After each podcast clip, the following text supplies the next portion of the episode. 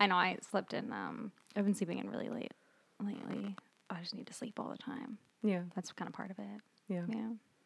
Are you just like letting yourself sleep?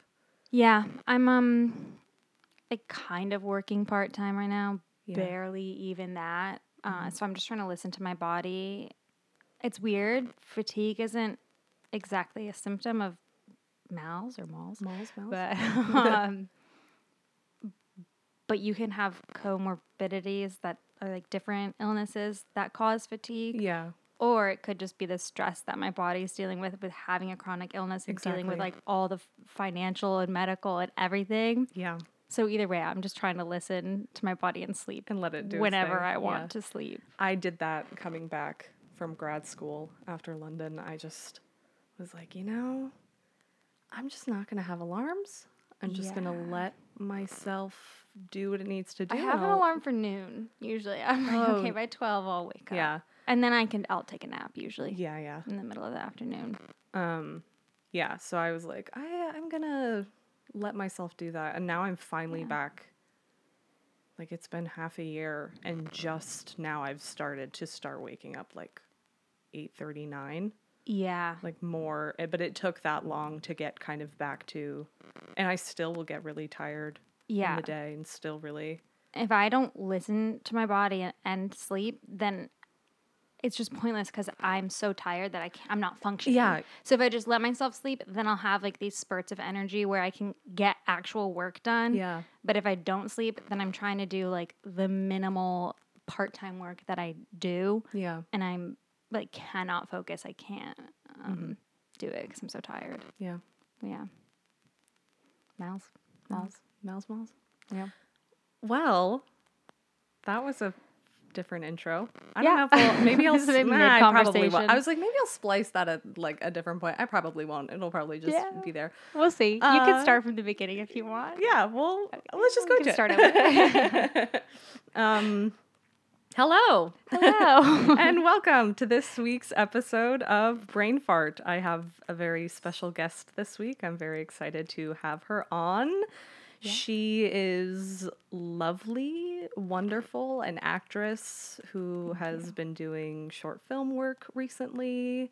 a bit, a, bit. bit. Um, and but most recently has started doing an autobiographical autobi what yeah. do I not know that word? Um, film, short film about her invisible illness, which we'll get into. So, hello, welcome to the lovely Hello. Jeanette. Thank you for having me. of course.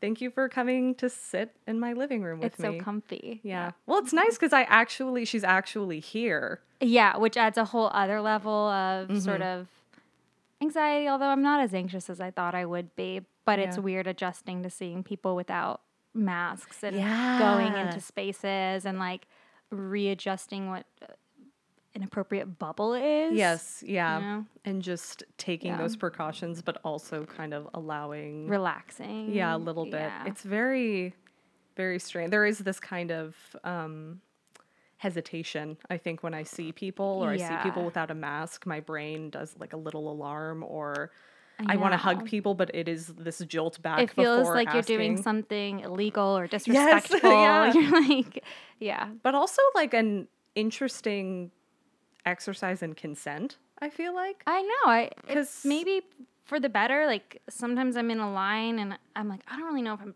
too close or too far away from people. But then I'm like, maybe I should be thinking about that. I should be thinking about respecting people's boundaries. Yeah. So I Yeah. think that's also I just had that thought. Well, hi, welcome. I'm I'm glad you're here and I'm glad we're talking. We have a lot to talk about, I think There's think. so much. I know. There's This a could lot. last like five hours. Ugh, Yeah. And people would love it probably. Maybe. yeah. Hopefully. Well, so I've I don't know. I, I guess it could be. I've talked to Maddie a lot about my um, weird chronic illness because she has experience with it, and you were one of the people who like encouraged me to start pursuing it when the symptoms showed up four years ago. When everyone was like, mm, "It's IBS, like irritable bowel syndrome. It's nothing. You're probably just stressed." Uh, and now, in retrospect, like it that it was MALS four years ago. Yeah. The pain I was experiencing. So Which Thank is you. also so fun. Well, of course. it's also so funny that people I don't know, I feel like people have such distorted views of what I feel like they hear common terms like IBS or something and they're like, "Oh, it's just that," or "It's oh, it's whatever." But I'm like, that is still I know. Uh, yeah. like someone I It's I, still something. Yeah, and IBS isn't an actual illness. It's just saying like irritable bowel syndrome. Like your stomach hurts Yeah. all the time. It's Yeah. not saying like, oh, this is the cause of it. It's just saying we don't know what the mm, cause is, so we're just So going to say like, yeah, your stomach hurts. give a broad term Yeah. for it, which happens a lot. But then Yep. then you have to start getting into the nitty gritty when things aren't helping. Yeah, when nothing of- works, which is yeah, I guess I, I could tell the yeah story. So yeah, my my first mm-hmm. question was going to be what what is your invisible illness and kind of walk us through the journey. I know you just said 4 years, which is But kind of, yeah. So it Like- gets complicated. So it's course. called median arcuate ligament syndrome. It's a really rare chronic illness, but it's, I, I don't know, it's definitely an invisible illness. yeah. But there is a cure if you catch it in time. It works for most people, which is to get this um, surgery. So, what the like I don't even know what to call it because some people would call it an autoimmune disease, but it's not really an autoimmune disease. Yeah. So that's weird. I don't even know like what it is. What it is, yeah. It is your um, median arcuate ligament, which is the bottom of your diaphragm. Okay. It sits too low in your body, and it like crushes your uh, celiac artery, which is why it's known as celiac artery compression syndrome or median arcuate ligament syndrome because your median arcuate ligament is the thing that's sitting on your artery. Yeah. So the cure is to cure, well, a surgery that can Yeah. Mm-hmm. usually fix it for most people is to cut back your um, median arcuate ligament. Uh, you have to take it off of your diaphragm and it attaches to your spine. So you remove that whole thing. And then, and uh, it's like, um, there's a lot of controversy with it in the medical community, but the surgery that I'm going to be getting removes the like damaged nerves in your on uh, kind of around that celiac plexus the nerves are damaged. You don't remove all the nerves but you remove the damaged ones and then they have to like after the surgery regrow and regenerate. And then this time the median arcuate ligament isn't going to be crushing, Crushing it them. anymore mm-hmm. so then the nerves won't be damaged anymore hopefully and you won't have symptoms Yeah.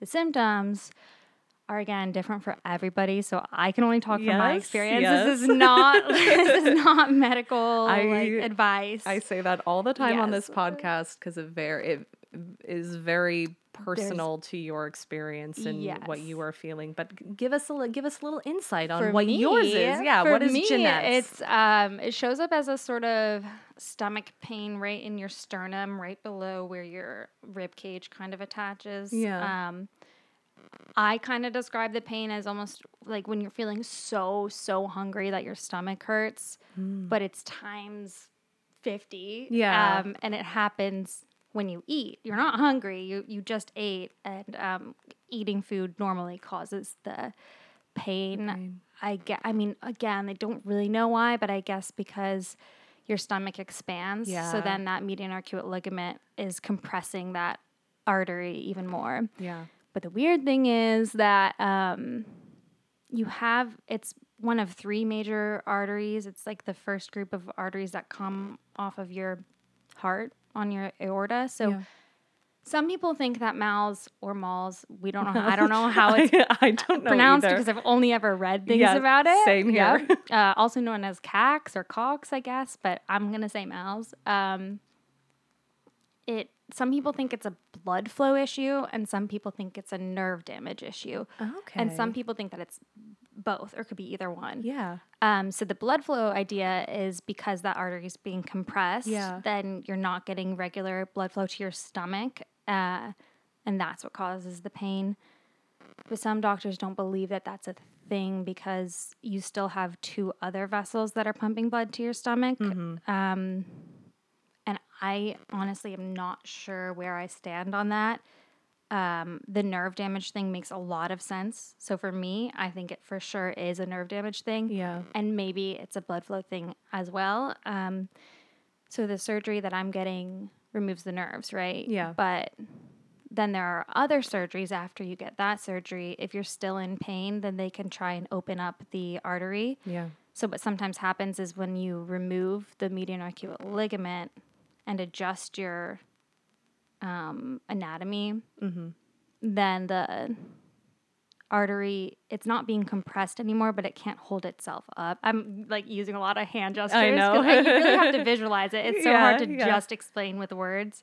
Um, it can't hold itself up anymore, so then they like place a stent in it or some, or do a a stent. bypass or something yeah. like that to try and keep it open, and that does help some people with pain. So I'm Yeah. like, I don't know if it helps them with pain, then it then it must be true. It must be a blood flow issue. Um, but because it's so like there are so many moving parts, um, it's really hard to diagnose Mm-hmm. and to notice what the symptoms are because they sound like a lot of symptoms for other things. Yes. So it's what do they call this? Where you have to eliminate everything else before you even consider diagnosing it. There's like a word for it. Oh, I don't know. I just consider it eliminating everything else until you. yeah. So that's what you have to do, and like Yeah. they will not give you a diagnosis unless you've eliminated like Unless you every go other possibility, All of these. which is weird too because then the regular tests that you'd be getting, everyone's like, "No, you're healthy. Your blood Yeah. work is perfectly normal. You look normal. You're just like your stomach hurts, but you are healthy medically." Um, but then when I was in my process of getting diagnosed, I wanted the tests to come back normal because I already knew I had it, Yeah. and so I wanted like it was weird. You It- no, absolutely. It's this Yeah. weird wanting of of like bad news, like good and bad yeah, news. yeah. uh, It's this yeah. weird, this weird line of, okay, I know that if this comes back and it's bad, I'm almost gonna be ha- like, or if it's in your case good to lead up to the bad news and then getting the bad news, it's almost this relief. Yeah, I was of- relieved. And then I knew that I had it for a long time, but um okay, so there's more to getting a diagnosis. So Yeah. you again, it's different for every doctor because a lot of doctors think of it differently, but the doctor that I'm going to, um he likes to do what there's a step before this too, an ultrasound. Um a CAT scan with contrast Yeah. so that you can see the anatomy. And he will, some doctors just look to see if there's like a hook um, of your celiac artery, and that shows that it's being compressed. Yeah. But then some doctors, even if there is no hook, they'll see where the diaphragm is sitting. And if the diaphragm's sitting low and you have these symptoms of like stomach pain, not being able to eat Yeah. for multiple months or years or however long, um, then they'll they'll be like, okay, well, it probably is MALS. Uh, and then you can do a celiac plexus nerve block, which I did, and they it's kind of like two epidurals, kind of being shot up your spine. Did they? Was it like an ep- where they shoot it into your spine? yeah, Okay. um, on either side of your spine, Oh, interesting. and they shoot it literally into the nerve, the celiac plexus nerve, which is Yeah. like kind of towards your back, kind of in the middle of your, kind of underneath your, Yeah, yeah, yeah. in the middle of your back. Yeah. Um, and if you have symptom relief for a few hours after that, then it's a good indicator that surgery will probably be successful for you because if you are going to remove those damaged nerves and those were the things that were causing your pain and I don't know. Yeah. I don't know. so did you? So you felt and that? it's yeah i felt that relief which was both i was able to eat so much food like and i ate all the trigger foods that i knew make my stomach hurt i Yeah. had like pizza and uh, three chipotle tacos and chips Oh, and yeah. queso wine and coffee Oh and it was glorious You're like, "This is the Uh, greatest." yes Well, I that seems that sounds really similar to when I had my first spinal tap, and it was, I I didn't I didn't know as much um, information as I think you did going into because I feel like you yeah i read so yeah, much and I just it. didn't even because mine uh, happened very quickly. It like deteriorated very quickly, and I was not in my right state of mind because of it. Um, yeah. But I remember having the spinal tap and feeling so much relief all of a sudden when the fluid was drained. And I remember feeling crazy Yeah. after it happened because I was like, Am I, did I just make all this up? I know Did you're like just- I don't know if it's in my head, and for you, it like it is actually It in your is head actually in my too, head. Yeah. Um, but yeah, it was this horrible. I remember looking at my mom. I was like, I think I'm crazy, and they were like, No, the fact that you felt so much relief Shows you how much that pain you, had, were in. and shows that that was what was causing it. yeah. So I think it's interesting these these ways that they are. uh, sort of similar. Yeah, and just the testing and- experience, Mhm. which is kind of what is uh, making me want to make a film about it, uh, Yeah. which I'm sort of writing and developing right now. I won't be able to shoot it until after I recover, which we'll get into. That's gonna be a yeah, long process. yeah, I do want to know a bit about um, but even though MALS is so specific and my version of Mal, like it's so my story does not happen. You don't get a diagnosis this quickly. Yeah, um, but I feel like it'll be relatable to anybody with an invisible illness or any caretakers of people with invisible illnesses. absolutely. Which I just don't think it's talked about that much. I've seen some movies. I've kind of been keeping my eye out and trying to watch them yeah. that cover, Uh, like, it, yeah, it kind of shows what it's like, but it's not like getting inside the person's head. And I kind of want to show that side of it as like all the mental gymnastics that you have to do. Yeah, it does make you feel really crazy and isolated, even though you're surrounded with a lot of support. But Yeah. it also, And I, I mean, I talk about that all the time on this podcast. Like I have episodes dedicated to it, and it's not just one episode. It's honestly, it's whenever I'm like having a really tough time with it. I think recently I just did one where I talked about my kind of mental state, but it's because it's not.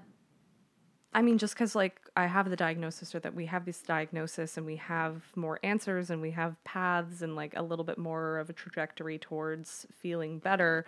There's still it still is in there, and it still lives in there, and that experience lives in there, and it's like become ingrained in me. This what I had to go through to get there, and it doesn't yeah. define me, and it doesn't define us, but it does like shift things a bit, And, and, it for me, it all, I'm uh, like, I'm not thankful for it. You know, that's kind of weird, but I am thankful for the perspective that it's given me. yeah, absolutely. I feel like I'm actually I'm becoming a more um, considerate person across the board to Oh, other yeah. people because you never know what other people are dealing with. You you never know. know. Mm-hmm.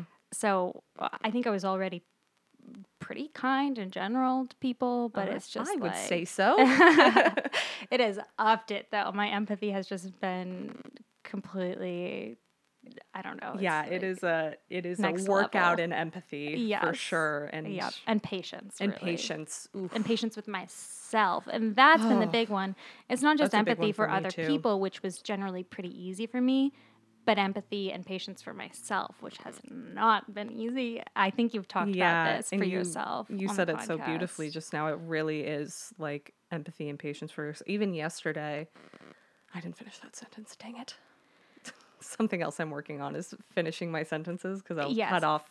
Yeah, I have like five middle. thoughts that I Yeah. actually want to go back to, but uh, Yeah, and I like I'll I'll cut myself off mid sentence and start a new one, and I'm like, Maddie, come on. yeah.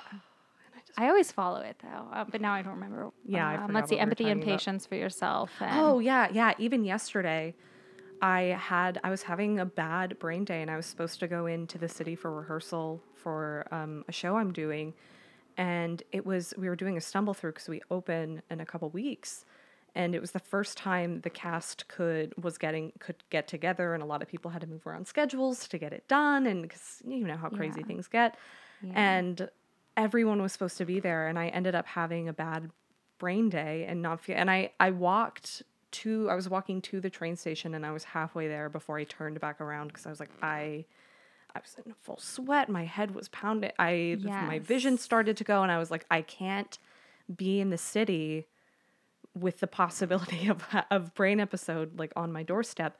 And so I turned around but coming home I was just beating myself up and I was crying and of course I wasn't feeling great so that didn't help. But I was so upset at myself cuz I felt like I was letting all these people down and I started qu- doing all of that spiraling of how am I going to be in this business if this is happening? And Right. who's going to Want to work with me? Yeah, who's going to want to work yeah. with me if like everyone has to get me? Yeah. And this business is so like you show up early, you respect everyone else's schedules, you and of course and you do, of course you do, but But if it's you something can't, that's okay too. Exactly. And people need to be patient with that. I hope Yeah. they were No, they were very they were very nice. I it was truly all self-imposed because they were Yes. very kind and they were like, "No, you can't control this. That's no problem. Do you want us to get you an understudy to make you feel comfortable like that yeah, you can which have these would things?" that make you feel more comfortable or would that make you feel more threatened? That- 'Cause if no, it were me, I don't know. I definitely had that thought. I was like, "Oh no, Yeah. it's it's But it's it's cuz that's happened in a show though where they initially introduced an understudy for me. And this was right after i was diagnosed. It was a very different time very different people. Um, but they introduced an understudy and then they were like don't worry don't worry. It's just for precautions. Um, and then that person ended up taking over my role when they let me go from the project.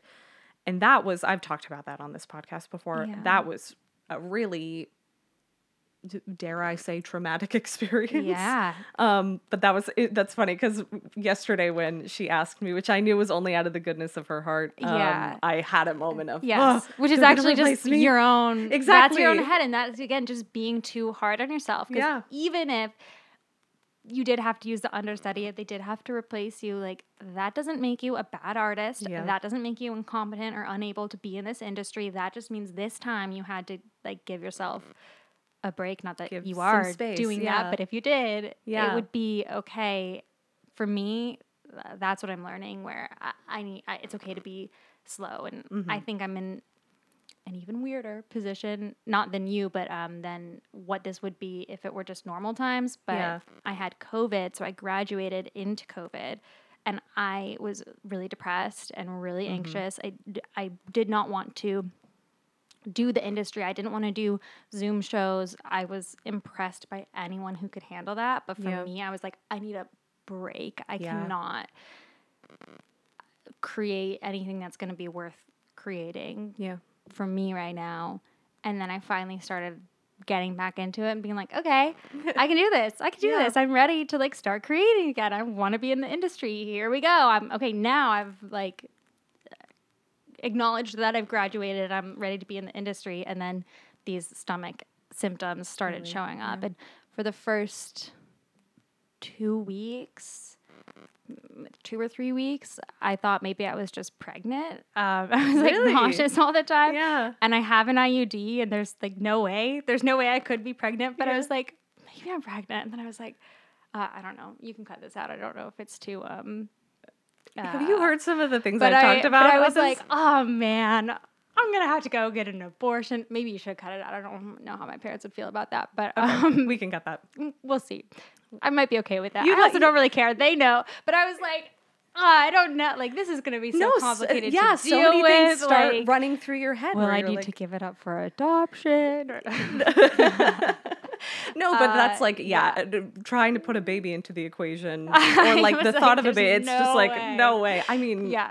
I Um, I go through that every month with an irregular period where I'll like skip a week and I'll be like, ah, yes. oh no. But then So I really thought that it might be that. And I finally, my dad's an ER doctor. So Oh, I consult him for everything. And Yeah. I finally was like, okay, I'm going to like ask him. And I did. And he was like, yeah, I don't know. Maybe it's worth getting a pregnancy test, but like Yeah. maybe you should go to the ER.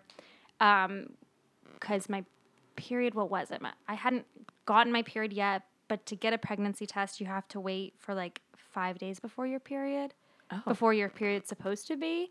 Um, and so I'm obviously not very experienced in taking pregnancy tests. Like it's not really an issue for me. Um, so that I was trying to wait. And so I was just sitting in pain and like nauseous every day. And I was working at Trader Joe's. It was a pretty like physical yeah, work yeah. environment. And I was getting so sick. I mean, I felt like I just had to lay down on the ground and I couldn't. I was checking out customers and Yeah. being like, have a great day. Like, this is Trader Joe's. We're happy here. And I was in so much pain.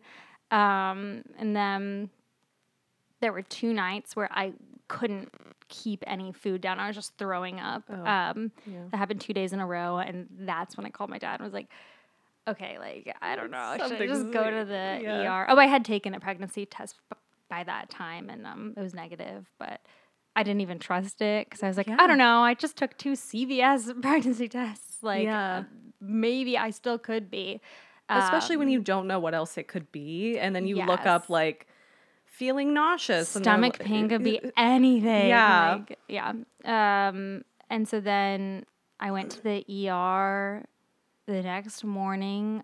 I think I was still like trying to make it to work the next day or something because I went at um 4 a.m. or 5 a.m. I had talked to my dad and we were like, okay, when is the time that the ER is going to be the least busy? Yeah, yeah, that's a good. And I just plan. wanted to jump the. I could have gone to my primary care doctor and like waited a week and then waited another week, and we are just like, "Oh, let's just go get some Yeah, testing but you couldn't hold done." on food for days. So Yeah, definitely um, understandable. And so we went, and I had had this bout of quote unquote IBS. That's what we had called it for six months or eight months, like four years ago. Um, and I never figured out what it was. And I got tested for everything. Got tested for SIBO. Yeah. I didn't have it.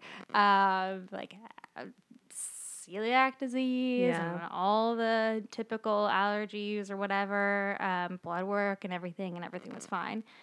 So because I had had that history and explained it to the emergency doctor, he came back I, and I cannot believe he listened to me. Like this does not happen. This Yeah. doesn't happen. No one gets diagnosed with MALS in the ER. Like yeah. that's not a thing. But he came back and he, I was like, maybe it's MALS. Uh, This is a really weird thing, but since you have a history of this and all your tests are coming back normal, I- I think it might be worth pursuing. And he was amazing and um, talked to my dad on the phone too, Oh.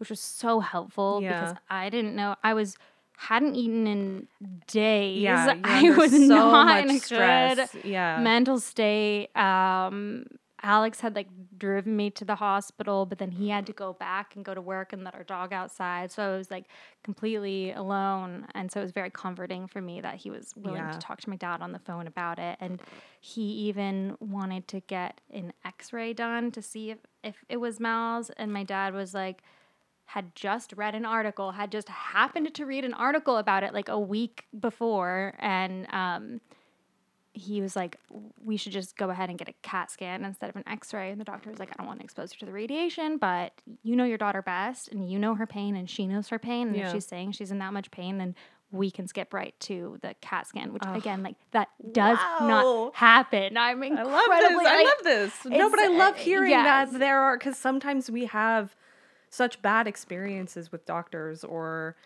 really like I've had some very bad ER experiences. A lot of them involving the first couple of like moments with this with my IIH and stuff. Yeah. And it was just like really awful and uncomfortable and it's I mean it's hard for them too cuz these rare It's diseases are yeah for emergency doctors too their um, knowledge has to be so general and so broad. Yeah. that's a lot of information. It's not like it's a specialist. Exactly and i got treated better by the emergency doctor than i got treated by the specialists who came in actually yeah. The specialists like um so you need usually a vascular doctor diagnoses you with this sometimes a general surgeon can yeah so the vascular surgeons came in and they were like on ro- different rotations. Um, and it was COVID. And for what I, for whatever reason, I came on the busiest day the hospital Oh, had seen yeah. since before COVID started.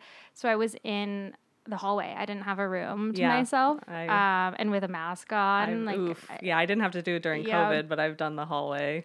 Yeah, ugh, the hallway. It's something else. There was like someone who came in um who was having like like throwing up so badly all night in the room right next to me. Uh, I don't know what they were going through, but it was really wild. And I, I saw different patients came in and out within the time that I was there. And they'd be like, "You're still here? And like, have you eaten anything? Do you want me to go get you food?" Which was so cute. It was kind of like, no, you're like- yeah, we're making, making friends with Yeah. people there. Um, but I couldn't eat any food. Yeah. I had to just eat, uh, drink, drink Oh. clear fluids. Um, and I was so hungry. Yeah. So hungry. Um, and kind of lost my train of thought. I don't know. The ER doctor, The specialist. oh yeah, vascular surgeon came in and they were like, "Well, mouse is really rare, so you probably don't have it. Um, if you do, we'll have to do more testing. You'll have to get an endoscopy. We'll go ahead and admit you, but like, it probably isn't it. So yeah, bye." I was like, "Okay." and then I um, was admitted to the hospital and stayed there overnight. And I got an endoscopy the next morning. And my endoscopy, of course, came back normal, which was, again, I was glad to hear it came back Yeah. normal because I thought MALS made so much sense. And then I immediately started researching it. And I was like, yes, this is me. This is so Mm-hmm. me. Um, and all I needed to do was get that endoscopy, and then I should have been released from the hospital. But they kept me a whole other night because of just miscommunication with the hospital. I kept getting switched off from department to department. So I did like family medicine, and then I did a GI, and then I Yeah. did vascular, and then I was back to family medicine. And so no one was communicating, and then and I couldn't get a discharge because there was no one. They didn't know what doctor was on my case to Yeah. discharge me, um, which that was a whole struggle. And they didn't change my food order, so even though at that point I just wanted to eat food and I knew I'd be okay. Even if I was in pain or threw up, I still wanted to eat. Like it was worth it for me. Yeah. Um, but since my food order wasn't changed, I wasn't allowed to eat. So I was just in the hospital for three days, not eating, eating. anything. Oh my god. And it was ridiculous. And I kind of did it to myself because I went to the ER. I guess I could have gone to my family doctor, but but. Yeah. What? yeah, And when you're in that situation and you're under that stress, that really feels like you don't know what yeah to do. option. Yeah. Yeah, I finally got discharged, and um, then there were like follow ups with multiple different vascular surgeons, and then you have to get. Um, I'm not going to lay it out one more time just in case anyone No, who is absolutely. searching for a MALS diagnosis. So you get a ultrasound Mm-hmm. um, to check, I guess, your gallbladder and different, like make sure everything's functioning fine. Yeah. Then you can get you get a CAT scan with contrast. Some people for the ultrasound do. I think it's on the exhale. You're supposed to exhale and do the ultrasound, which usually you inhale and do it, but then sometimes the compression doesn't show up. Okay. Um, some doctors don't even use the ultrasound to diagnose it, so I don't know. yeah. It's technically step one. And then the CT scan with contrast. Some people do a CT angiogram, which is a little bit of a different test, but just a CT with contrast is usually enough. And then a lot of people have you do the nerve block. But before you get surgery, you also you have to rule out everything else. So obviously you get the normal blood work done. You see if you have like celiac disease or any Yeah. other allergies. And you have to do this whole allergy tested, um, and then you have to do a HIDA scan and Oh. a. Um, Is you've probably done it. yeah, I think I have. Yeah, I feel like you just probably have. Is that the um, it's a HIDA scan and a gastric emptying study. So the HIDA scan, you lay down in like a machine for like two hours. is it your? I feel like I've done a Yeah. HIDA scan. I think I I, think I couldn't have. even. I honestly can't tell you. I'm just like, okay. No, I. I, I think I have because I think probably Martin. I think I have a photo of it on my Instagram. Oh, I should I have taken a photo, but again, I I'm doing Martin all of this stuff me. alone Yeah, because people don't because of COVID. So yeah, yeah, that's a very different experience than mine in the hospital. yeah. for sure. But I just um, and I didn't know if I could listen with headphones because I it's like a Yeah, machine. It's a machine. And I just I should have asked. Why didn't I ask? I but do I that didn't all the time. And yeah. so I just sat there for what is it, two or three hours? yeah, just And I just meditated. I just was like, I think I'll have to go into myself and try and do Yeah. something. No, because that I I've had to do a lot of MRIs, um, of course, but Yeah, I was th- I was thinking about you actually when I was in this Really? scan. I was like, Maddie's probably had to do a lot of this. yeah. So I'll go into the MRI. It's so interesting because my mom recently had a little bit of a health scare, Yeah. um, where she And did you go home? I did go home. Oh, yeah, I went home for two weeks. It was very, it was very nice. But she's doing a lot better now. They figured it out. It was an inner ear thing. Um, but she, she had to do an MRI, and she was like, it was awful. And I was like, yeah. And she, she was like, they gave me music to try and block it out, but it was still so loud, and I was like, yeah. And she was like, I kept, I kept saying, turn up the music, turn up the music, because sometimes with MRIs, I guess it just depends on where you go. Um, I've had a couple with and a couple without, but sometimes they'll Mm. give you like headphones and you can like listen to music while Yeah. you do the MRI, which I guess it like never made sense to me. I was like, how can I put headphones on and listen to music and then have them take like images of my brain? But who knows, whatever. They Yeah, I guess because it's an X-ray. I have, I have no idea how it works. I Again, know. we're not medical Someone is- experts yes, here, Someone is yeah. listening and they're like, "Oh my god, idiot! You don't even know what an MRI is." Um, Yeah. but so sometimes I'll listen to music, but still, like the music is on, but it's still so I didn't do an MRI. Loud. My But head wasn't in the scans machine. too. Because I've done CAT scans Mm-hmm. As well. It was my whole. I and I don't. I guess because they're studying your brain, they were looking at my stomach. Yeah, so, so my head was outside yeah. of the machine, which I've- was kind of nice. I've had to do a couple for my um uteri, oh, so a yeah. couple MRIs. There you go. But I don't know.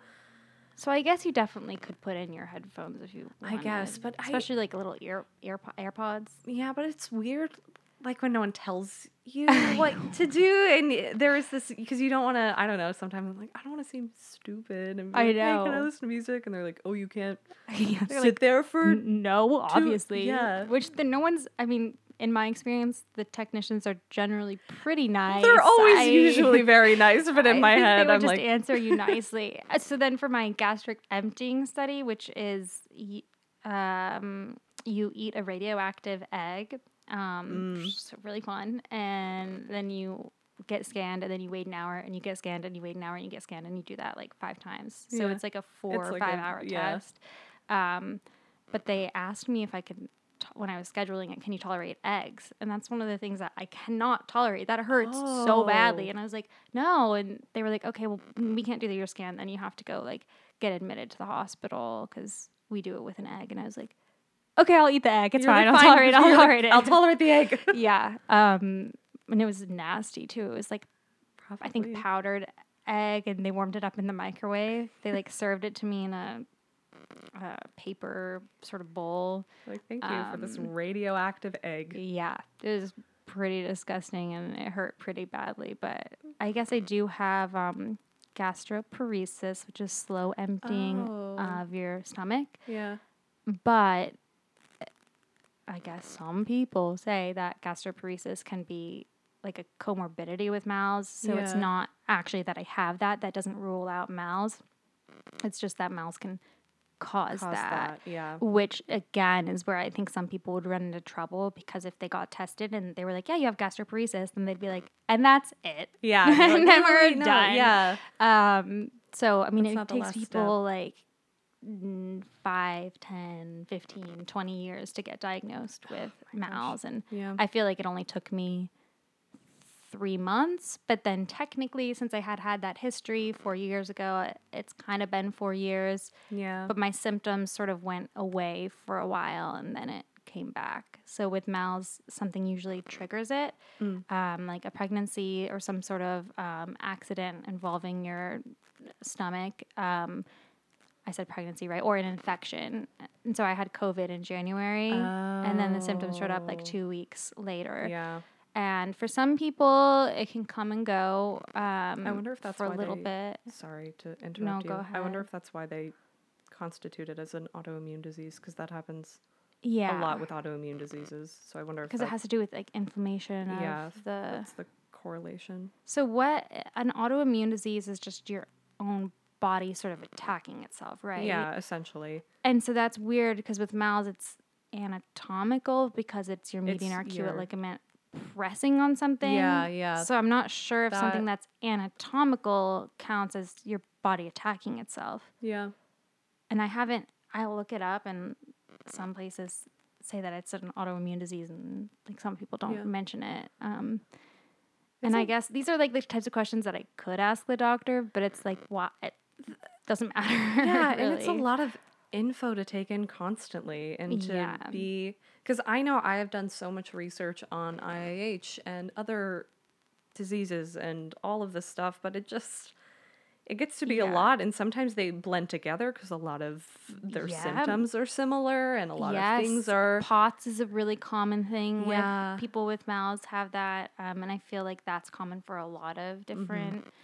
Invisible illnesses. And with MALS, if you don't get it fixed, then it will continue to cause more issues in your Yeah, body. it'll just Um, which is why getting it diagnosed really early could save your body. Like MALS can be fixed and sometimes you have a really hard recovery from surgery but you can pretty much go back to eating normally and go back to your normal life but the other comorbidities with MALS that you can develop if it just sits in your body for a long time will never go away they're Yeah. like a true chronic illness in the sense that you'll have it for the rest of your life so i just i read that MALS isn't rare it's just rarely diagnosed because no one knows what to look for and i really like that and that re- resonates with me Yeah. um, it's a good way of phrasing that.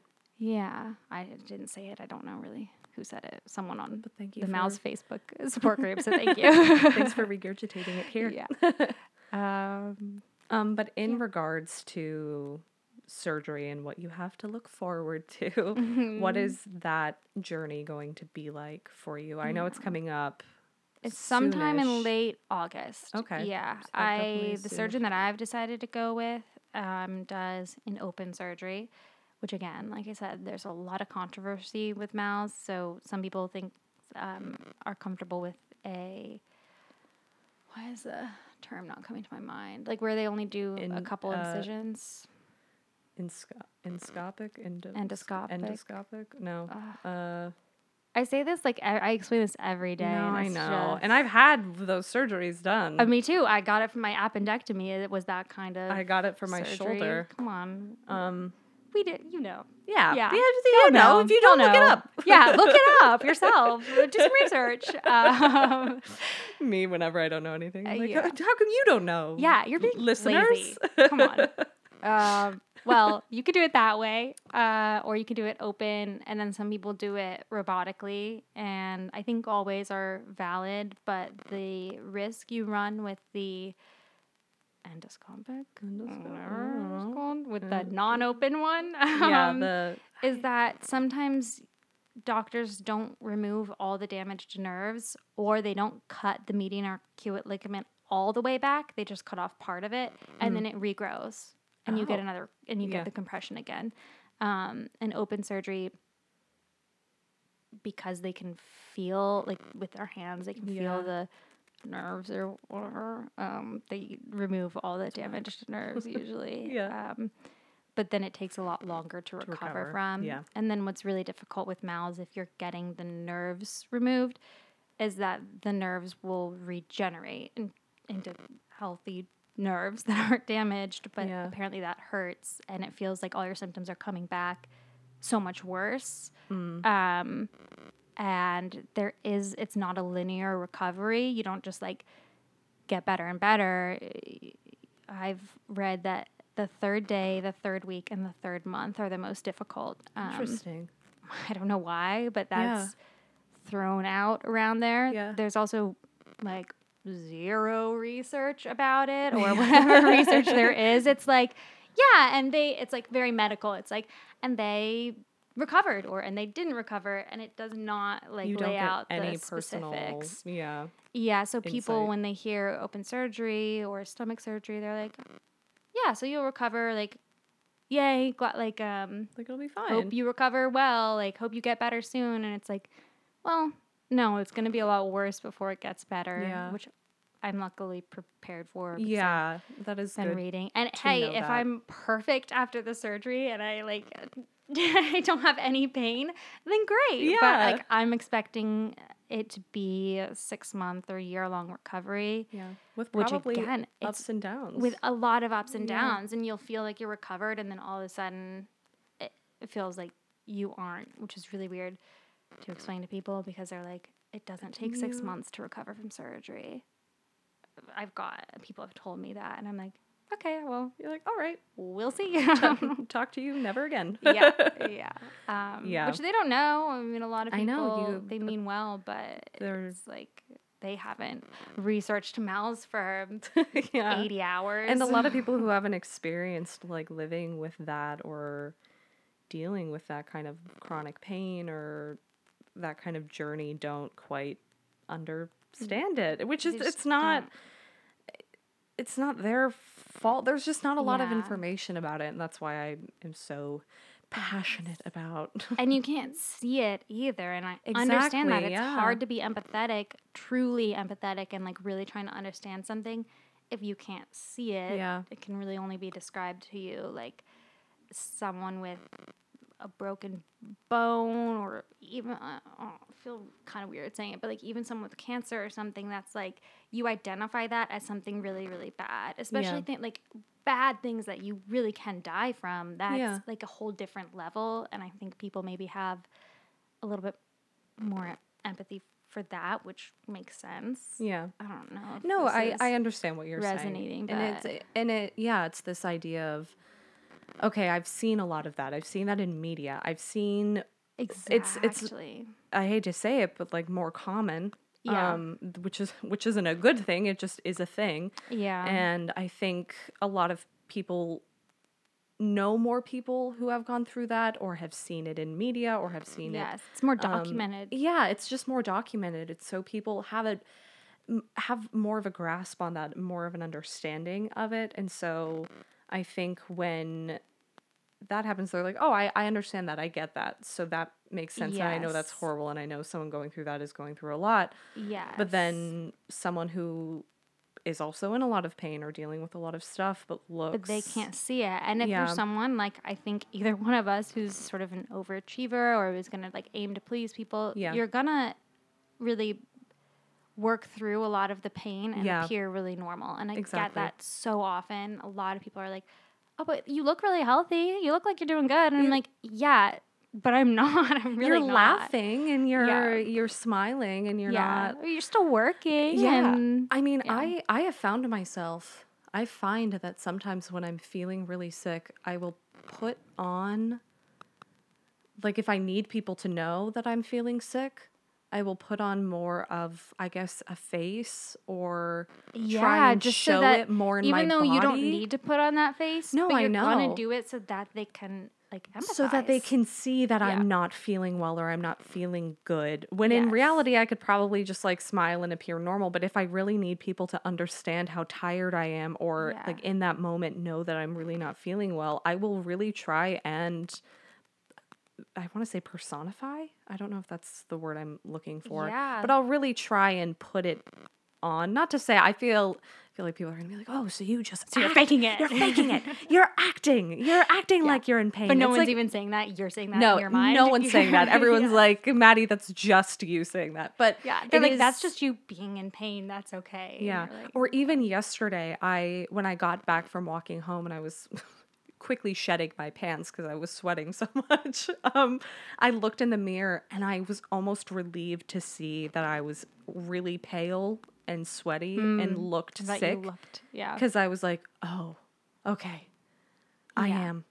Yeah. When in reality, sometimes I feel awful and I look in the mirror and I look fine. yeah. And I'm like, how how are you I the know, same person? those that mental gymnastics It's like so the- much. what it and then with MALS too in regards to eating it's a lot of people get diagnosed with just an eating disorder they're like you have bulimia or you have anorexia and. Yeah. that's not they have a real medical condition that is causing them pain but you do develop fear around food so Yeah. it's like you kind of do so eventually in reality, yeah, develop a sort of disordered eating. disordered thinking around eating. Yeah. Um, and I'm really interested to see what my mind does when I recover Mm-hmm. um, and am able to introduce food again because I luckily have never had any experiences with that. My relationship with food has always been really, really healthy. yeah. And I think about food differently. I um, was connected. And I don't really remember how it did, but um, Yeah. No, I think Yeah. that that's an interesting.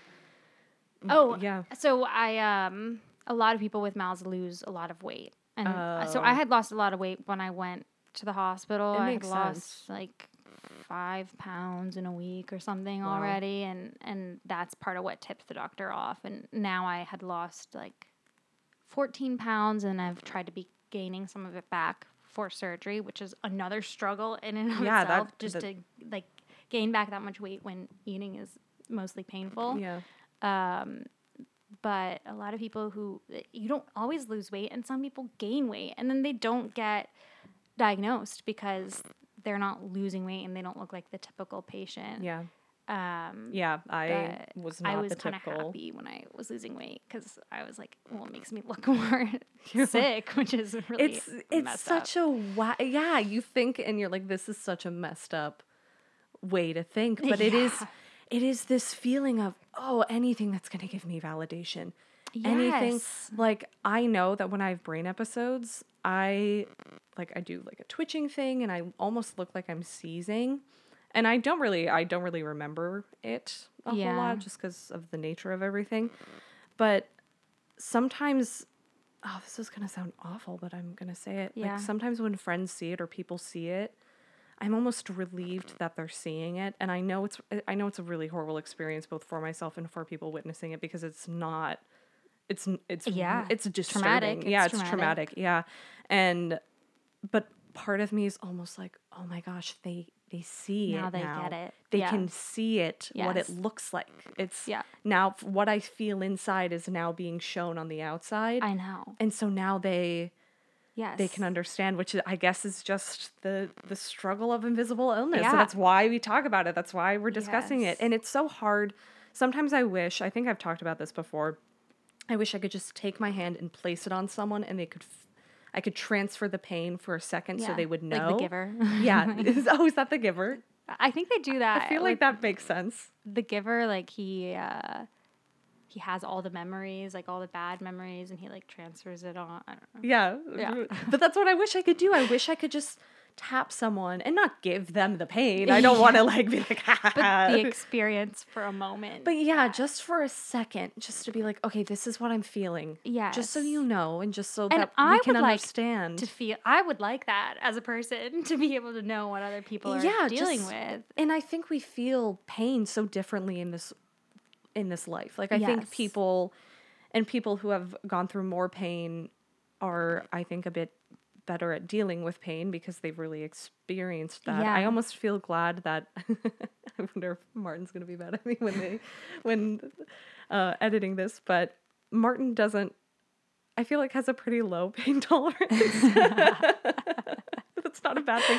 I almost but I look at it okay no but um i think sorry alex my boyfriend does too because i had covid in january right Yeah. i had covid Yeah. i was so fatigued i felt so awful and alex somehow was in the same apartment with me and it never got it he didn't have it but he thought he had it and he was like oh i think i'm sick too and it ended up that he was not Yeah.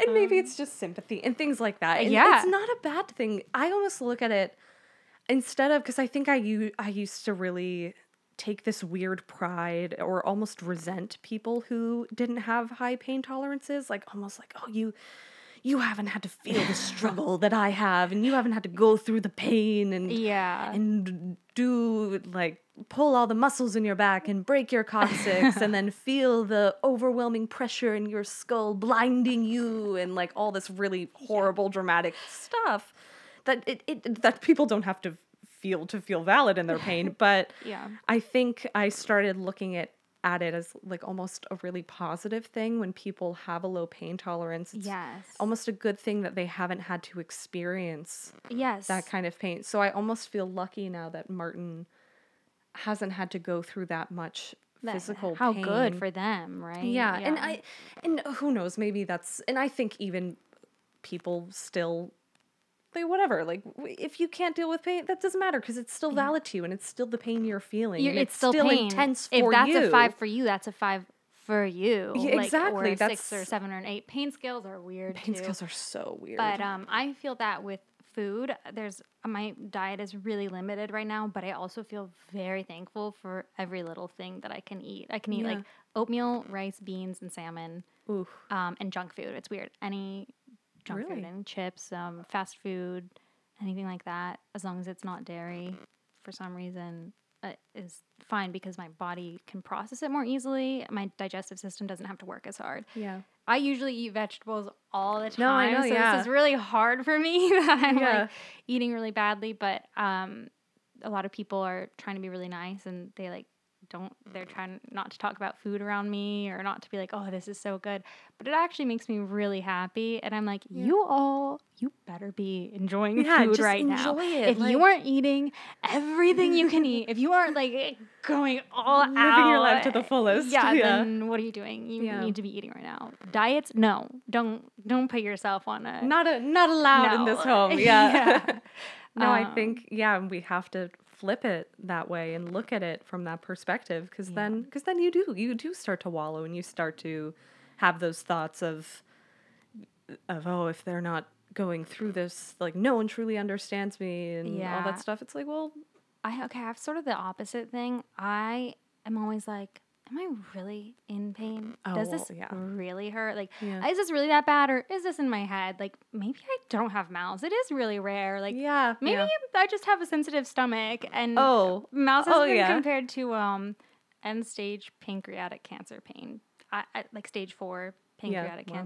I don't know. I've never had pink. you're pancreatic like I've cancer. never I've never I don't know four. where they got that uh, statistic from. So and who who can say I that? Did someone have both and then say, "Oh yes, this is exactly I know, like." and I've tried to research. I've tried to be like, "Wha- how how are we yeah, how do people this? know that? How do um, so a lot of people in the MALS community like throw that out there, um, but I actually feel uncomfortable throwing that out there because I'm like, what? I don't, I don't Like, I really don't- know, but yeah. I do know that I'm when I have an episode and it's really bad, I am on the floor by the toilet. I Yeah. can't think of anything else. I can only think of the pain, and I'm just like trying to disassociate. So yeah, that's pretty bad, but.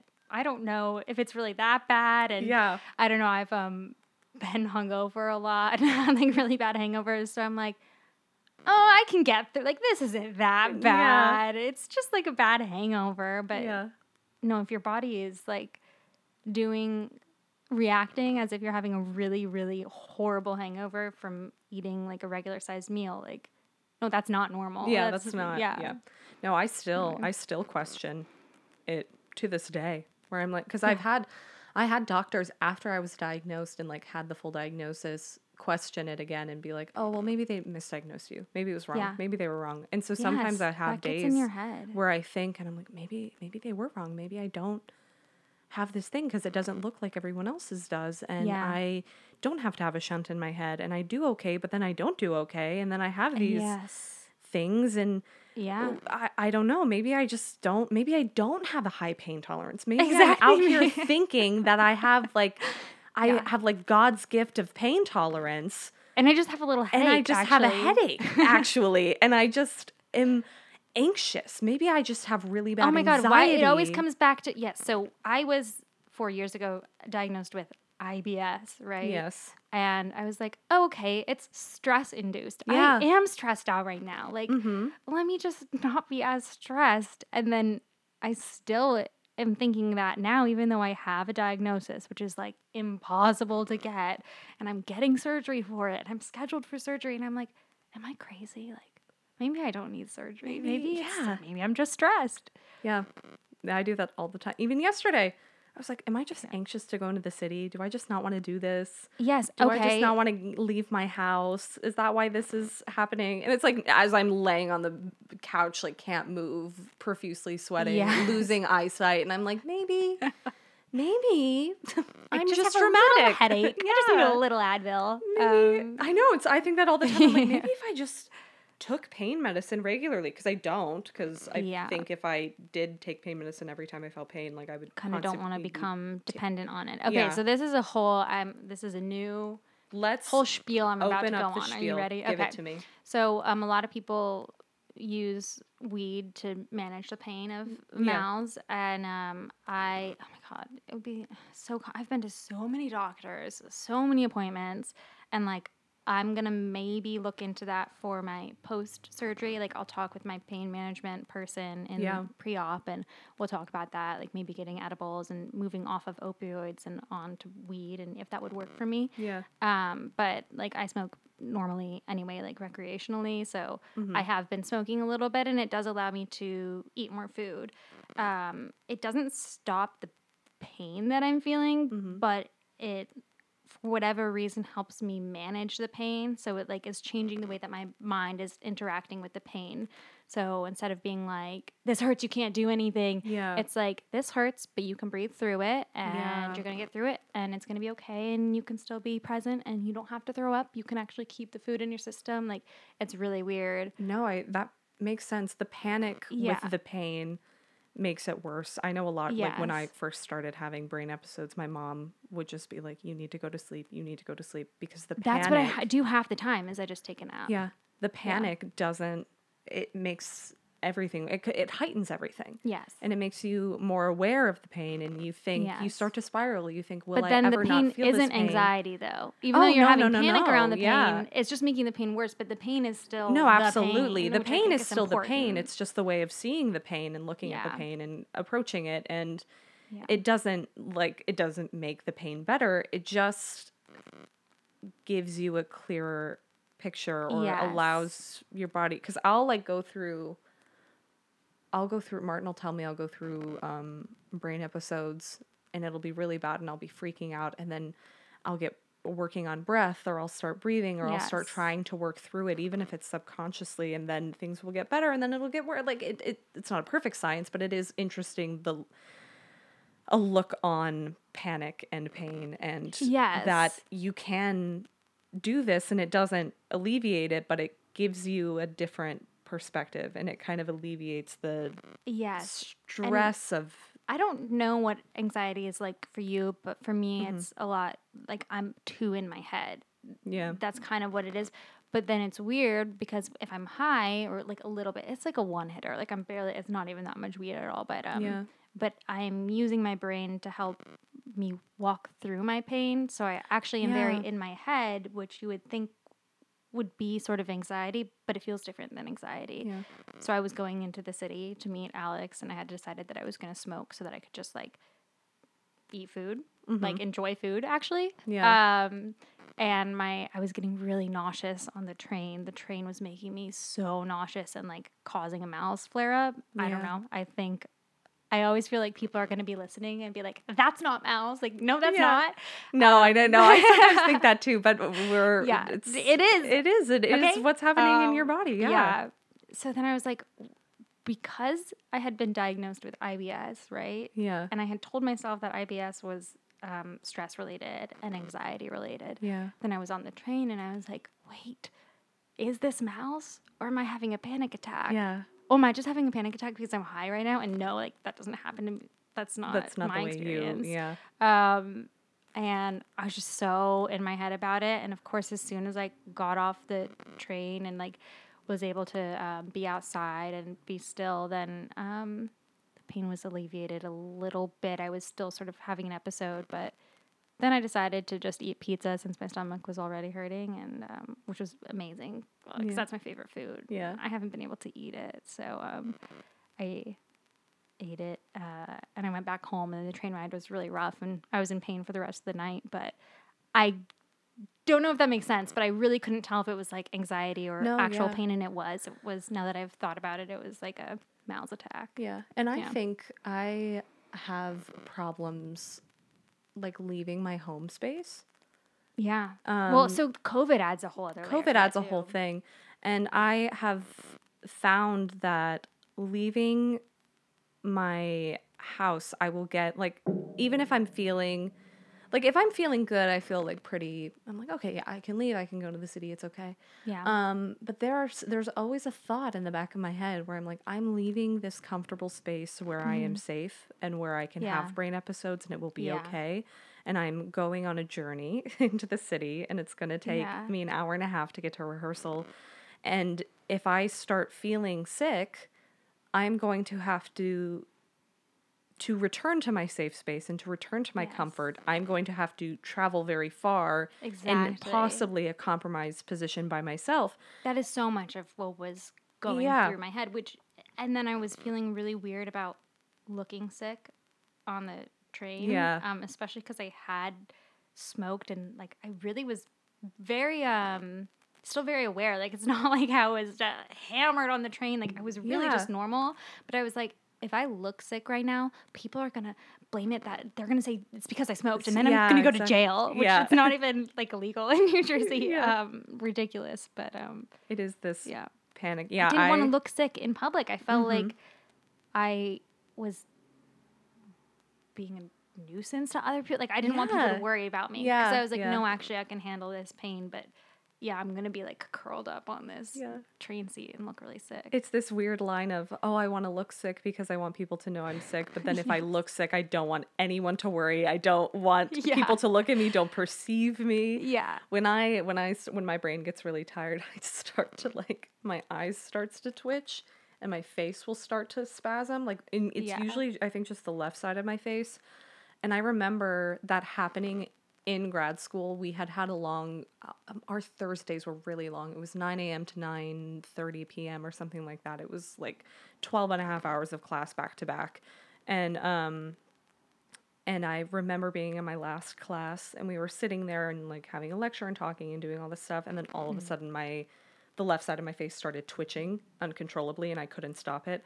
And I remember just taking my hand and my hair and like covering and like trying to stop these like twitches from happening in my face. I was like, oh my god. But you can't just gonna- stop twitching. No, I know. I was like, it is it. uncontrollable. and I'm like, people are just looking. and People are gonna look at me and they're gonna think what's wrong, and then they're gonna worry because they know I have a brain thing, and they're gonna think the brain thing's happening, which it is. Yes. But I don't want them to. I don't want them to worry and all this stuff. And I, yeah, it's it's not. I don't know where I was going with Yeah, that. well, I'm it just, trying to like, let it like think of it. not stop me from living my life, especially yeah, working. I'm honestly a little bit more okay with it stopping me from working. I'm like, okay, like, I'm, "Fine." I'm really, really, really, really privileged, and my parents are like paying my rent right now, and Yeah. so I luckily can take a break from working, which is a whole other thing that I feel really guilty about, and I shouldn't, and I don't need Yeah. to, but I do. Yeah. Um, but don't want it to stop me from living my life like socially or just finding joy in my life. And Yeah. so I'll still um, go out to dinner and like eat a little bit of salmon or like hang out with my friends. Um, and I will sometimes be going through an episode or something and I'll be Mhm. like, it's so obvious that I'm in so much pain and I'm so in my head about it. But then I tell them later, like, oh yeah, my stomach is really hurting. And they're like, really? I had no idea you were in pain. yeah, it's amazing how Internal, yeah invisible. and how yeah and how mm-hmm. you learn to hide it and Yeah. without even really thinking that because sometimes i'm like oh i feel Yeah. like it's so obvious or exactly the same thing where i feel like it is so clear that so I'm clear that i'm uncomfortable. uncomfortable but really it's not and so sometimes i just have to like people i remember after one of our shows of macbeth at grad school i remember walking out and people were like congratulating us because they had just seen it. It was our classmates. It was very kind, all of that stuff, you know, the after the show stuff. And I walked out and people stopped me to talk to me. And I remember just saying bad brain day and just walked away. Yeah. But I knew, like, I knew that they would understand what that meant. But it is coming up with these, I guess, cues to be like, How to I, really I, I know I, explain it. yeah, I don't Yeah. look like I'm having an issue unless I'm like rolled up on the floor or twitching or like not answering to people because I'm Yeah. not fully there. Um, yeah.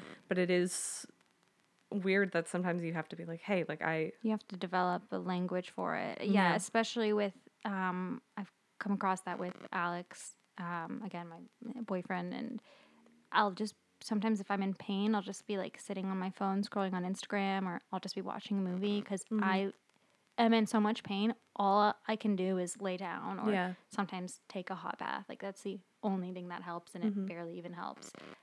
But to him, especially if I don't tell him I'm having an episode right now, then it just kind of looks like I'm, you know, being Just- lazy, yeah, just just, chilling. like, so chilling he'll be like, "Can you take Nola out?" And I'll be like, "No, can you?" But I need to be like, "No, I'm having an episode right now. It'd be really nice if yeah, you can," because he doesn't see it. So if I don't say it, it doesn't make sense and he'll forget understandably that I'm Going you know through, in yeah. pain all the time and then we both remind each other and he's like, "Oh, Yeah. Okay. And that's why I think communication is so important. I mean, I've had Martin on here and we talk about it all the time. But I think just having that communication and having that language. I mean, even my Yeah. roommate came home yesterday and he was like, "Oh, Maddie, are you okay?" Cuz I was laying on the couch and I just was like, "Bad brain day." That's usually what I say. yeah." And he was like, "Oh, okay. Anything I can do for you?" Like it's just immediate. And it makes it so much better to have people that understand. Because Yeah. Alex and my roommate Gwen, she has dealt with like a whole myriad of different issues and invisible illnesses, and um, so she really understands and relates in a, similar way that we do. Our issues are very different, but then really similar. Mm-hmm. yeah, it's similar She understands too, and then Alex is just great, and it Yeah. makes it a lot easier yeah. to deal with And it, yeah, it when really people believe your pain. hmm Yes, when Yeah. people believe, and then are helping you remind yourself and are helping you in that practice of it's okay. Like Martin yesterday was very supportive and saying, "No, you made the right decision not going into the city. You made the right decision taking that time because who would have known? Like who who knows what would have happened? Like it would have been worse or could have been worse or and then you'd be stuck there and then Yeah. so yeah, Take it is care of your your body. Like you really do have to listen to it. yeah and Yeah. finding people who are willing to listen to you and Yes. learn that language with you and learn with you about it because that's the other and thing help teach you to be empathetic towards yourself. Like Yeah. for me, Alex is very understanding about everything more than I am to myself. Yeah. So I'll be like, I did nothing today. I was so lazy Yes. and like I'm just like letting myself be ill and I'm giving into it. Yeah, and how yeah. evil of me. And he's like, no, you did a lot today. You made yourself food. You took Nolan to the park. You, I don't know, like, um, like had this phone call, like had this Zoom, and that's enough. That's a lot for one day. And I'm like, mm, I guess. yeah no it is i think it's too hard on myself. yeah and we i think we both have the that tendency to think that if we're not doing a bunch of stuff or we're not doing stuff to better ourselves even if it's not work then uh, why or it Then what or we see a lot of um, inspiration porn. I've called it a lot um, on the podcast, but of it's like, well, look at what these people are doing, and look what they can do this, yeah. despite their illness and despite this, and you start thinking, uh, Yeah. uh, well, I am I succumbing to my stuff instead Yeah. of being inspirational and doing a bunch of stuff? Like, where's my inspirational story? Exactly. When meanwhile, also people do. I've been told that I'm still doing a lot. I'm like, you're definitely going to grad school and like having this podcast. And Yeah. Like you're doing a lot. And Yeah. people are actually inspired, but you don't have to be anyone's inspiration. Yeah. And and in still- and sometimes in my head, it's it's still not enough. It doesn't feel like enough. yeah. and constantly reminding my and having my roommates and having people remind me like you you do an chronic illness podcast like if you need to take a week off that's Yes. that's the point but then there's this part of me that's like oh no i don't want to let people down and i don't i want to bring them good content and i want to bring them Yeah. informative stuff and i don't want to just sit there and talk even though that's like what i did for And that, for me, listening to your podcast is sometimes just the most relatable thing. I, I don't know about everyone else, but for me, um, I like listening to those episodes because that's when I can like get inside your head and I'm like, yeah, that's I Yeah, yeah that too. me too Yeah. yeah Um, but I'm kind of thankful for MALS in the sense that it is making me. Um, it's not just MALS. I've been doing a lot of like reading. Martin and I are in a book club together actually about this sort of thing. But I'm like decolonizing my mindset. Yeah. And um, yeah like if you don't work, that's okay. So it's Mm-hmm. uh, like everything. It's not just MALS for me. It was MALS and graduating and graduating into a pandemic and going from, um, how many years are you in school and college? Four. 16, four, n- wait all, all the years from kindergarten to college. That's 12, Well, 13, 14, 15, 16 years. of 16 school. years yeah That's the number for me. 16 years of school, being like a straight A student, like yeah. feel like getting validation through getting A's, right? And Yeah, getting grades, grades and getting and- teachers telling mhm. you, yes, you're doing a good job. And then not only graduating and not having any of that structure, but then graduating into a pandemic Yeah. and not having a job because all the jobs I had lined up pulled out. No Yeah. one wanted a nanny and not having my own space, like losing my house um, that we were going to continue to rent. And um, then on top of that, now MALS and feeling like comparing myself to other people. I'm like, I haven't been successful. I'm not working enough Oof, for yeah. this industry, especially Yeah, because yeah. it's very, I think, um, it's not like other jobs where you go and you work your way up and then that's it. Like, it- it's so It's yeah, up and down. very and nonlinear. Success is sort of weird. So yeah, and measured in different ways. that, and, and, then dealing with the MALS on top of that. yeah, it's a lot of a lot of shifts. Yeah, and so it's made me realize like, um, no, it's okay if you're not doing any work. Just because you're not working doesn't mean you're not valuable, or doesn't mean that you're not contributing Yeah. to society. Your Um, like work does not equal worth. yes, I think Yes. is a big thing that I'm constantly trying to remind myself, and luckily have Martin to remind me as well. Yeah. Sometimes you need it from an outside person. Sometimes you can do the practice and do the work yourself, but yeah. there's only so much you'll listen to from Yes. yourself. Um, but therapy has been helpful for me to deal with all of that because I'll just get so in my head about it, and then I hadn't um, been, I had never gone to therapy. I had always been like, "Mm, I don't need it. Like I yeah. my friends need it, but um, actually, I'm perfectly fine. me all of the time. me being like everyone needs therapy and then not know, going to therapy. Being like, I'll go to therapy someday, like when I need it, but because I don't need it right now, like I can't afford it anyway. Even though I could have afforded it if I just like Did, Did- did yeah yeah, yeah didn't I don't know spend money on like clothes or yeah yeah Whatever. whatever. um I finally gave like did it um right before I got diagnosed with MALS right before Wow. my stomach issues started happening because I had had a really hard time during the pandemic so again with that the timing worked out perfectly and uh she was really good at uh just helping me like all of that worth and comparing yourself to other people for me that's all anxiety and parts Mhm. of it are useful because it's what keeps me motivated Yeah um, keeps me working hard when I have the capacity to do that but then part of it is like okay thank you body but i don't need that anymore Yeah, like you got me this enough. far Yeah. and that was i'm very thankful for that but um that's enough you, you can settle now yeah. yeah Well, thank you for being here. I know I looked at the time and I was I like, know, maybe I should wrap this up. It's been like an hour, 20 minutes. So I was like, maybe I should get this going, even though I love it and I love this down a conversation. I know I could talk about all of it for hours. Yeah. Thank you for having me. Of course. Is there anything you want to leave people with? No Um, pressure. You don't. I know there is so much, but uh, I think just trust your body. Yeah. Even if um, doctors in the whole world are telling you that it's in your head or you're not really sick, Yeah. you probably are. You you are. Trust your body, and um, just my heart goes out to everyone who doesn't have the same access to things. I do want to mention that really quickly. Um, with MALS, it's like a lot of white people being diagnosed with MALS, and not a lot of black people or people of color or indigenous Yeah. people.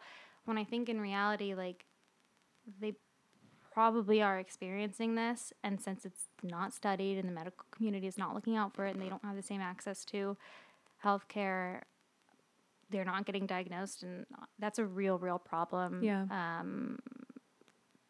So just keep advocating for yourself if you can. Yeah. And I mean, that really opens up a lot of different cans of the fact that they make you go through so many tests and tests those tests are so expensive. expensive. and, Even with I have even with insurance, insurance, and it's yeah. still like co- me coming from the privileged background that I come from. I'm really struggling financially right now. Yeah. even with the support of my parents, like it's it's insane. it's wild and so that not having that access to healthcare which I've also talked about on the podcast but just keeping that in mind also when you listen to us talking about these things and Yeah. I- discussing it. my experience really is very privileged and Yeah. lucky and not normal but um i had a lot of people who trusted that or believed that i understood what was going on with my Yeah. body uh, which was really awesome for me Yeah. and keep advocating But yourself. still an intense journey. But thank you for sharing and I hope that it helps people out there and people listening, maybe with MALS MALS or without. I think Yeah, it's still with any invisible illness all valid. Yeah. Yeah. So yeah, thanks for coming on. Obviously, wish you the best of luck on this next leg of the journey. Maybe I'll have you after in in three years. Yeah fully recovered yeah. fully recovered, or on a on a better road, or Oh God. Okay. Wait. I guess that's one more thing I do want to say too. Um, sometimes surgery doesn't cure it, and sometimes surgery causes other issues, and Yeah. you'll get another compression because there are multiple compression syndromes. So while it does sort of, you know, typically cure MALS, um, it's not necessarily like the end of the story. And I think a lot of people going in to their MALS journey don't understand that and don't understand that it might be a long journey. It might not just be MALS. So I do want to be clear about that. yeah, no, that's Yeah. understandable. And thank you for being clear. Um, yeah. That's it. So what? Oh, I said that's okay. Now that's it. That's it. Yeah. Well, obviously, best of luck on your journey and what you're Thank you. To go through, and I'll be here if you need Yeah, anything. you. Yeah, um, and maybe maybe we'll have you back on to talk more about it, and if people have that. if people have questions, um, or any sort of comments, or you want to reach me or Jeanette, obviously for me, you can find me at brainfartpodcast.com or on the socials at brainfartpodcast or email at brainfartpodcast at gmail.com. I think that's all. Where can people find you if you want to be found? Yes, I would love to be found if you have questions for me or critiques, even. Yeah. Um, I think my Instagram is just Jeanette Bednar, or it might be Jeanette underscore Bednar. But my website is JeanetteBednar.com, J E A N E T T E B E D N A R.com. And uh, that links up to my Instagram. Okay. And I um when I release this, I'll probably do the same thing where I'll post a picture that you like of yourself Great. and then I'll if you're okay with it, I'll tag it Yeah. so people can also find you there if you're on Instagram. And yeah, I think that's where we'll leave it. I hope Yeah. I mean, I don't know how you couldn't find this very informative because it was. And that's those are the So facts. there. So and those are your opinions for the day. um but yeah, everyone have a great whatever time it is wherever you are and I will talk to you in 2 weeks. Okay. Do you want to do the Yeah, do the part. it's too much pressure. That was pretty good. You. this is kind of wet. A wet part. okay. Yeah.